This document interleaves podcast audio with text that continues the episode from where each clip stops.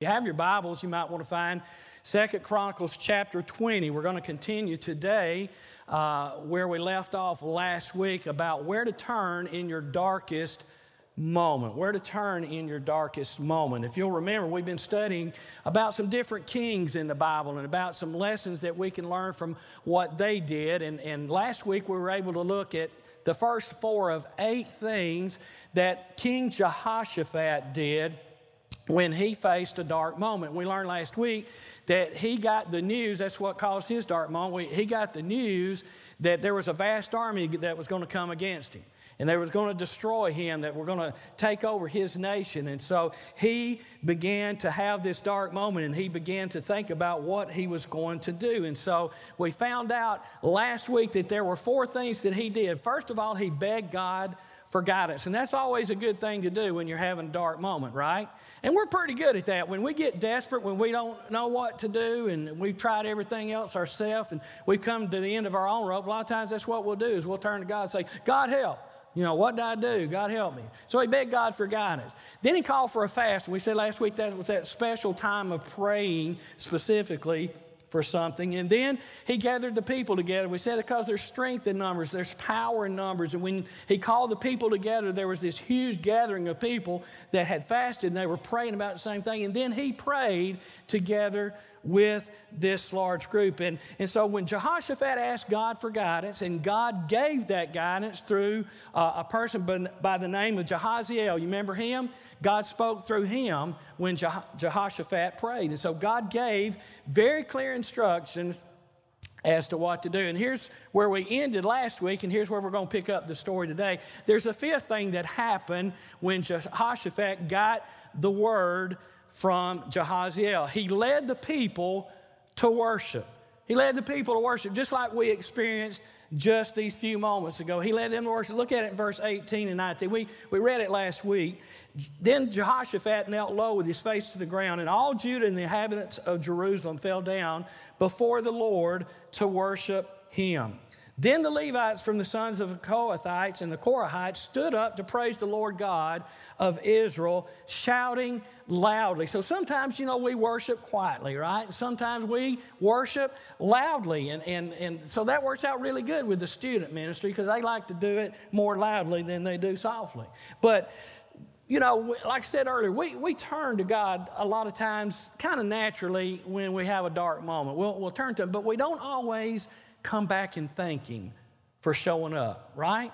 Yeah, yeah. That's that's the way my life goes a lot of times. Is, is I'll get to the end of my rope and I'll finally turn to God, you know, and, and, and then I'll just go on and I forget to thank God. So I think that's one of the lessons to learn here is that we need, when God shows up and He answers our prayer and He tells us what to do and He gets us through our dark moment, we need to pause long enough to worship Him, which worship is simply thanking God, loving God for who He is, telling God how much that you love Him, reminding yourself how powerful He that all those things are elements of worship. So He led the people to worship. So, next time God brings you through your dark moment, take time to worship and just give God some praise for getting you through it, right? There's a sixth thing that he did. And uh, if you're not familiar with this story, you might find it a little bit unusual, but he um, actually appointed people to sing S I N G. Now, I told you before uh, uh, over in Russia, when I was over there, we were sitting in a former communist meeting hall, and um, and we were all sitting around and we had been singing. And they were singing in Russian, and so I didn't know what they were singing. And, and so, but I noticed uh, people started whispering, and it came down the line. Finally, it came to my interpreter.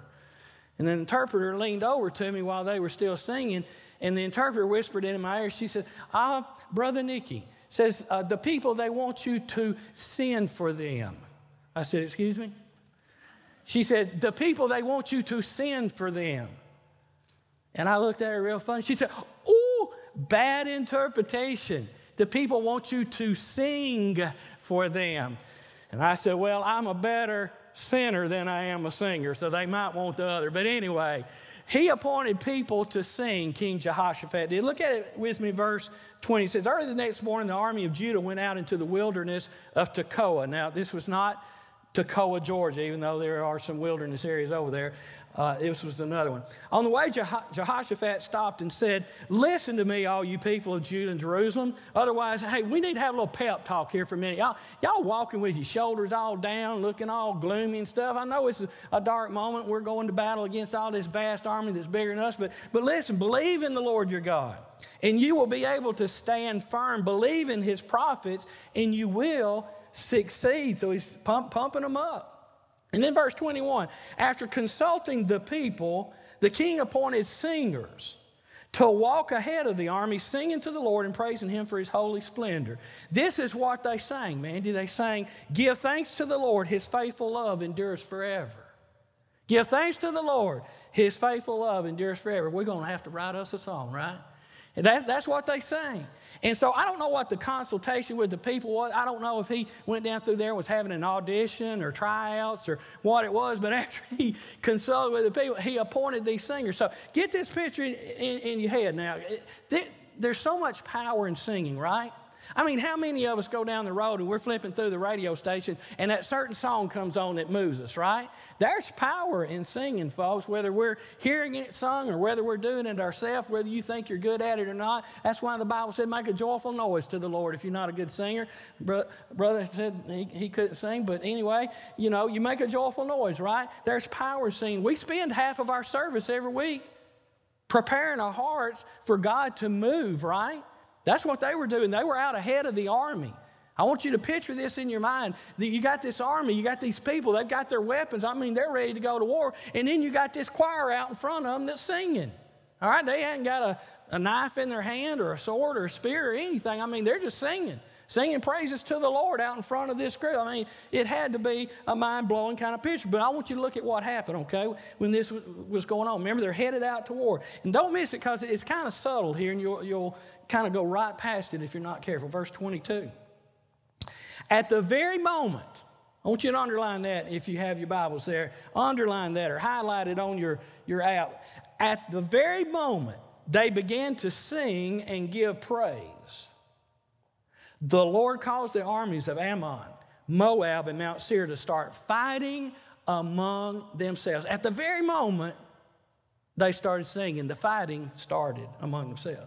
The armies of Moab and Ammon turned against their allies from Mount Seir and killed every one of them. After they had destroyed the army of Seir, they began attacking each other. Now, those of you that like that show Survivor, I mean, this, you ought to be eating this up. This is exactly what's going on, right? They, they got this alliance going and then they turned on it, and it's an ending that you don't get on the Survivor show. But anyway, we'll see that in a second. Verse 24. Don't miss this, it's, it's kind of subtle here.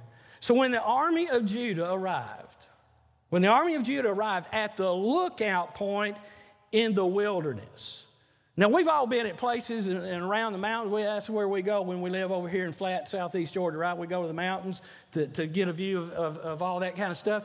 And, and you know, there's certain points in mountains where you can't see a thing, right? Everything's blocked. But you get to a certain point and you can see everything from the lookout place, right? And there's a certain place near Chattanooga called Lookout Mountain where you look out and say, I think it's what, seven states? You know, all I see is a bunch of trees. All right? I haven't seen the state yet, but I see a lot of trees, so I guess some of them are there. But anyway, it says, When the army of Judah arrived at the lookout point in the wilderness, all they saw were dead bodies lying on the ground as far as they could see. So instead of trees, they saw dead bodies. Not a single one of the enemy escaped. Now, I want you to notice when the armies started killing each other. Remember? It was at the very moment that they started singing and praising God. And guess what? That was a long way before they got to where the battle was going to take place. Do you get that? See how subtle that is? They hadn't even gotten to the place where the battle was going to take place. And yet the armies are already killing themselves because they had started, as soon as the singing started. I don't know what that looks like. I look forward to seeing that one day when I get to heaven. Maybe the Lord will show us, right? But as soon as they started singing, these armies started killing each other. And they killed each other till every single one of them were dead. And it happened long before the army of Jehoshaphat even got there. They didn't even get to see the battle, they just got to see the results of it. See, the singing and praising didn't stir up the enemy. The singing and praising didn't even stir up the, the army of Jehoshaphat, but it stirred up God, right? It stirred God to move because remember last week we learned that the battle is not ours anyway, it's God's to begin with. So the singing stirred up God and God moved into action. And what was going to be the darkest moment became very, very bright. They realized how real God is. Because, see, they arrived at that most critical point of their dark moment. It was going to be that moment. They, they knew their territory, they knew their land. And it was going to be that moment when they arrived at the point where they knew that they would be able to look over and see this vast army that had come to destroy them. And if you can imagine, you've been marching, you've been singing, you've had the pep talk, right? You're ready to go get slaughtered. And you're going to get to that point, you're going to look out there, and it's going to be a very, very scary thing. But when they get there, it had to be that shock and awe moment, you know? And the Bible doesn't really say anything about it, but I, I, I can't help but believe that the singing stopped for just a little bit. Because they were like, what? You know, they quit singing there for a minute. It was just, it was just a shocking moment. And it was a, it was a life changing experience for them when they looked over and realized that God really was real and that He had rescued them from their darkest moment. Can you, can you put yourself there? What about now, in your dark moment? There's a seventh thing he did. After this great victory, they celebrated the victory. They celebrated the victory. And you know, I think there's a lesson in this. Verse 25, it says that King Jehoshaphat and his men went out to gather the plunder. They found vast amounts of equipment, clothing, and other valuables, more than they could even carry. There was so much plunder that it took them three days just to collect it all. On the fourth day, they gathered in the Valley of Blessing which got its name that day because the people praised and thanked the Lord there. It is still called the Valley of Blessing today. Then all the men returned to Jerusalem, with Jehoshaphat leading them, overjoyed that the Lord had given them victory over their enemies and they didn't even have to do anything, right? Verse 28 They marched into Jerusalem to the music of harps, lyres, and trumpets, and they proceeded to the temple of the Lord. See, that's where people gathered after a great victory. When the, all the surrounding kingdoms heard that the Lord Himself had fought against the enemies of Israel, the fear of God came over them. What a victory that day. What a great victory. So much plunder that it took them three days to gather it all up. And then they had a parade and marched back to Jerusalem with all these things that they had been given to them by God in this, this great victory. And so they celebrated the victory. And I think there's a lesson to learn in that, and that is when God gives us those victories, we need to celebrate those. And that's what we want to do more of here at Eastern Heights is celebrate the victories. Celebrate the victories. And it's been tough. It's been tough, hasn't it? Not been a lot to celebrate. I mean, it feels like we're just hanging on most of the time, right? I'm looking forward to celebrating more victories in the days ahead. Amen? And we're going to look for those. We're going to ask God for them. Then we're going to be careful to celebrate them, give Him credit for them. Well, they did one last thing they rested. See that? See how I did that? it's like me. I got to take a minute to take a breath. They rested. They rested. Look at all that had happened. And then they rested. And didn't God teach us how to do that when He created the world in the very beginning? He rested on the seventh day. Verse 30 says So Jehoshaphat's kingdom was at peace, for his God had given him rest on every side. You know, I don't know about you guys, but it feels like I'm living in a world where I can't get rest on any side. It seems like everywhere I turn, there's something going on that's not positive, right? And, and so, you know, not only do we not have rest on every side, we don't have rest on any side, it seems like. And so when we get those directions from God, when we follow those directions from God, when God comes through for us, when He rescues us, we need to celebrate those things and then we need to take a moment to rest in those. And I found that to be true not only in our own lives, but I found that to be true in the lives of churches. I've watched church cycles come and go for many, many years now. And churches, they'll work really, really hard. I mean, they'll go at it guns a blazing and they'll go so hard. But then it comes that moment where they just need to take a breath and they need to rest for just a moment and recharge and then go at it again. Have you noticed that about churches and, and, and all? Well, we kind of been in that cycle where we've had, we didn't really want it, we didn't ask for it, but we were given a moment to rest, right? And we've been resting. It's fixing to be time to get to work, right? And so that's what we're looking forward to is after this rest, getting back to doing God's work. And so, what started out at this dark moment that looked like a nation was going to be annihilated was all changed by one man's prayer. And remember what his prayer was? God, I don't have any idea what to do. So, I'm going to turn to you. And God showed up. He took care of the problem. And He reminds us today that the battle that you're facing is not yours, it is His, and He will rescue you from whatever your dark moment is. So these eight things, let's, let's look at them real quick. God begged, uh, was begged for guidance. They fasted, they gathered the people together, they prayed, they worshiped, they sang, they celebrated, and then they rested. So, what does all this mean to us? Well, first of all, if you're having a dark moment, you need to try these things. Go back to it one more time. Yeah. You need to do these things. Starts with asking God for guidance. You might need to fast. You might want to gather with some people, pray about. It. These are the things that we need to do, right? Those are the things we need to do. But here, here in a nutshell is what I want us to take away from these eight things, because it's hard to remember all eight of them, and a lot of times we just practice them anyway. But I think they were good reminders and great lessons from Jehoshaphat that, that hey, if we're doing those things, we're doing the right things. Because those were right things that he did. He didn't know what to do, but he did at least these eight things right. So, in a nutshell, what, what does God want us to know? Here's our takeaway. Number one is this God is present in your darkest moment. And I don't know about you, but in my dark moments, sometimes I don't feel like God is present, or I forget that he's present or i just I, I, I, don't know it just it just seems like it's not there. You know what i'm talking about? And so i think jehoshaphat is trying and god's trying to remind us today he is present in your dark moment. He is always there even when you don't feel it. Oh wait we just sang about that didn't we? Even when we don't realize it he's still working. God is present in our dark moments. Thank you. That was the perfect song today to remind us. Sing that one. Hey, we point some singers. Sing that one next time you have a dark moment. Secondly, I think God wants us to understand that prayer is more powerful than any enemy. We're going to face enemies, right?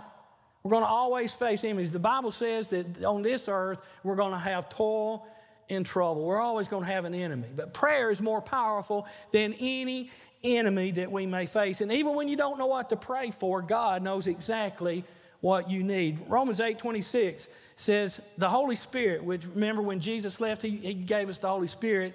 Uh, to be with us says the Holy Spirit helps us in our weakness. For example, we don't know what God wants us to pray for, but the Holy Spirit prays for us with groanings that cannot be expressed in words. Have you ever been in such a dark place that you couldn't even get words out to pray? Yeah. I look out, I see some of your faces. I know some of your stories.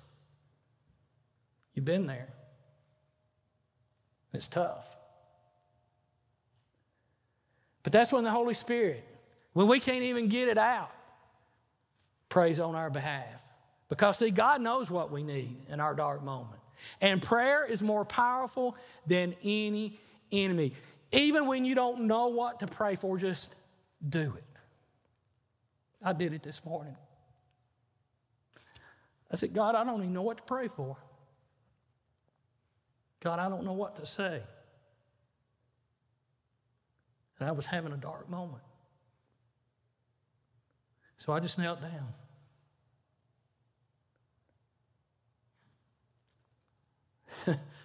That's all I did. That's all I knew to do. But when I got up, God had given me what I needed. And He always does. Third thing I think God wants us to take away from this is God is not only present in our dark moments, He's more powerful than any enemy we face, no matter when it may, may hit you, and it always hits you when you least expect it. And that is, God's able to turn whatever comes against you against itself. You ever had that happen? God can turn whatever comes against you against itself. You see, when Jehoshaphat's enemies, when they turned against each other, it reminds us that God can take our trials and He can turn them into triumphs in our life. God, God can take our tough times and He can turn them into terrific times. He can take our failures and He can turn them into life's lessons that we can learn from. And as Rick Warren says, God can take our greatest hurts and turn them into our greatest ministries if we'll just let Him. If we'll just say, if we'll just understand, God is able to turn whatever comes against you against itself. And so, what you may be thinking is your dark moment and you're blaming God for it, realize God can turn it against itself. Give it to God. It's not your battle, it's His anyway. He'll turn it against itself. And then the last thing, and we say it a lot, but it's so true, and that is God can turn evil into good. Now, how many times have we said that? Hundreds, right? God can turn evil into good.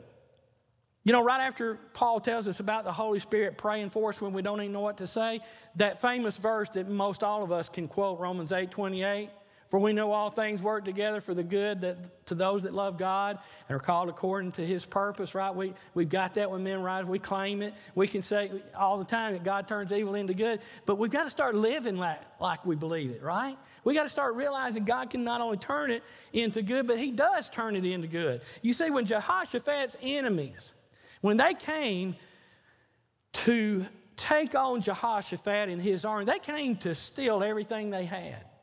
They came to actually kill them and to destroy their nation. That's what dark moments try to do to us.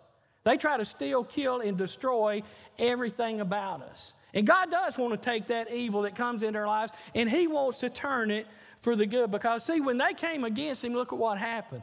God, instead of letting them be destroyed and everything stolen, God caused His enemies to make a great donation to His country. It took them three days to gather it all up. Isn't that good, folks? That's the kind of good that God can bring from evil. It's not just a little bit, but an overflowing kind of thing. That's, that's what God can do. You know, we can only do so much, but God can do so much more. And so today, I want us to be reminded we are facing an enemy that's too small to be seen, but it's too big to be ignored, right? And all these numbers that, that started out months ago on uh, you know, our televisions, they were just numbers, right? About the coronavirus. And then, you know, things would pop up on our phone and there were numbers, and, and we'd get charts and we'd get reports, and, and we'd see, well, you know, the last several months, these numbers are beginning to turn into names, aren't they? Names of our friends, names of our family members. And so what we're facing with this coronavirus is still very, very real. And, and, and we can't run from it. But we, we are going to have to face it. And so, you know, maybe we just need to pray that, that this coronavirus is being turned against itself. And that God would take this evil that's come into our, our world and turn it around for the good. Let's ask God for that. I mean, we have not because we ask not, right? Let's ask God to move. I like the way Wilfredo de Jesus said. He's the pastor of the fast growing New Covenant, New Life Covenant Church in Chicago. He said, Understanding can wait, but obedience cannot. Understanding can wait, but obedience cannot. See, the way Ezra says it is like this He says, When you find yourself in the dark, turn to the light. When you find yourself not knowing what to do, just turn to the one who does. And even when you don't know everything about, you don't know what to do, even when you don't understand everything about what's going on in, in your situation, turn to the God who does. Understanding can wait, but obedience cannot. Let's pray together. There's every head's bowed and every eye's closed. God, you've given us this. Uh, passage of Scripture in Second Chronicles to remind us that, Lord, even though we're facing a lot of things together, it's affecting us individually in a lot of different ways. And not only do we have to deal with the coronavirus, we have to deal with all the things that it's caused and the fears and other things that's coming up, come up. And, and just like we said earlier, there's just doesn't seem like there's rest on any side. Seems like everywhere we turn, the enemy is, is coming after us. So, God, we, we ask today that you help us to face whatever crisis is in our life.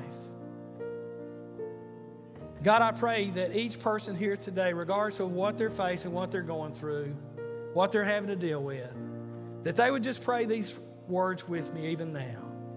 Lord, I don't know what to do, so I'm going to turn to you. Lord, I really don't know what to do, so I'm going to turn to you. And God, we're thankful that you're there and that you always rescue us. And we thank you and ask you in the name of Jesus. We hope you were encouraged by this message today. If you would like more details on our church, please visit us at ehbcstatesboro.org.